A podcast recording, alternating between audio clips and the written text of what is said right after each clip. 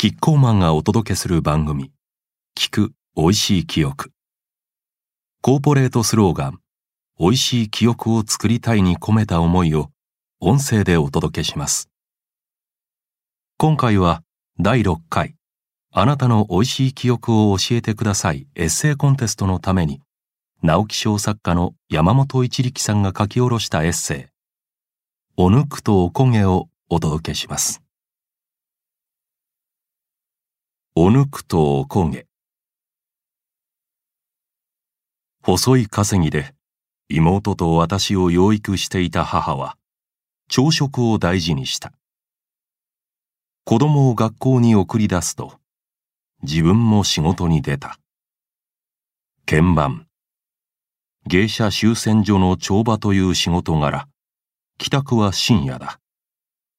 しかも一年を通じて休みは数日だけである。子供と一緒は朝食だけだ。故に母は毎朝釜でご飯を炊きおぬく炊きたてを一緒に食べた。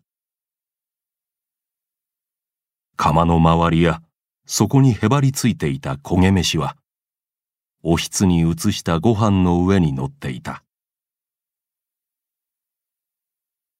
学校から帰った後は、塩を散らした小さな手で焦げ飯を握った。毎日の小遣いが5円だった子には、おこげの握り飯は最も身近なおやつだった。電気釜、炊飯器新発売時、家電メーカーは、もうおこげの心配は無用です、と歌った。釜で炊くご飯は気を抜けばたちまち焦げた。電気釜は家庭からおこげを追い払った。釜にできた焦げ飯の塩おにぎりをもう一度と願う気を募らせていたら、2014年の年の瀬、三泊した福島県磐梯熱海の宿で願いが叶った。初日の夕食で釜炊きのおぬくだと分かった。大きな釜にずっしり重たい木の蓋。大きさは違うが、子供自分に炊きたてをおひつに移したあの釜と同じに見えた。ならば、おこげもあるはずだと思い、宿のお姉さんに問うた。他のお客様が装われた後なら、できています。まさにその通りだった。釜の周りや底には、あの、おこげがくっついていた。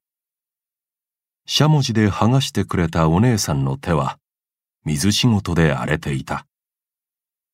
山の水はとびきりうまい。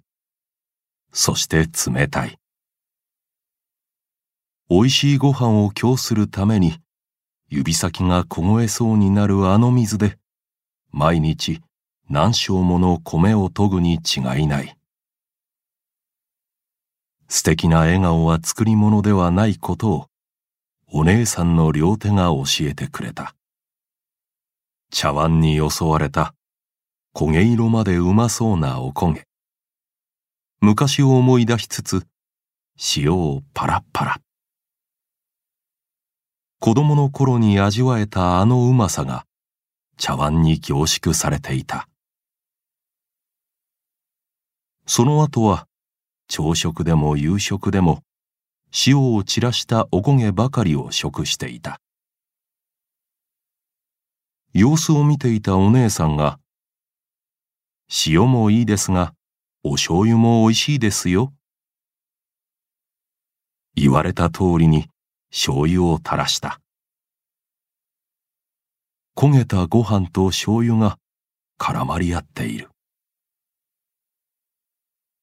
運んだ口の中で互いのうまさが溶け合ったのだろう。塩もいいが醤油をまとったおこげは飲み込むことまで惜しまれた